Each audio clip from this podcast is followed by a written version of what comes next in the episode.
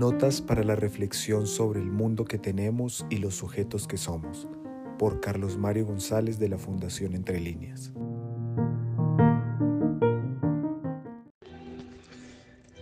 La cultura en que nosotros vivimos es enajenadora y empobrecedora de nuestra existencia. Es muy reductora del ser humano y de sus posibilidades. Un ejemplo, los saberes, esa plétora maravillosa de saberes que hemos ido conquistando, nos dice que no son sino entidades para uno profesionalizarse y especializarse en uno de ellos y que no son sino dispositivos para funcionar con ellos operativamente. Con lo cual, desangra esos saberes, les resta toda su maravillosa potencia artística y filosófica. Sí, cada saber, cualquiera sea, tiene una dimensión artística y filosófica que está llamada a impactar el conjunto de nuestra existencia. La civilización que tenemos es una civilización, como ha dicho Estanislao Zuleta, profundamente antiartística y antifilosófica. De ahí que cada que un hombre o una mujer descubren que él o ella están hechos para el goce, el disfrute y la apropiación del arte y de la filosofía. Van en línea opuesta, van en dirección contraria a los propósitos que esta civilización le traza a la vida. Esta civilización nos ha despojado del arte y de la filosofía a todos. Nos dice que el arte son simplemente asuntos que se hacen a efecto de entretenernos. Y que la filosofía son unos discursos complejísimos, inteligibles, a los que se dedican unos señores y unas señoras que no se entienden sino entre ellos. Es contra todo esto que todos y cada uno tenemos que luchar para recuperar el arte y la filosofía como valores imprescindibles de la vida personal y social no de especialistas, sino de todos.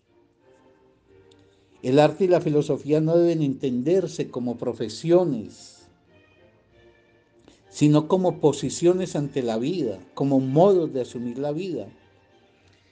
Tener una posición artística o tener una posición filosófica, un espíritu filosófico o un espíritu artístico, no es tener un diploma de filósofo o artista conferido por una universidad.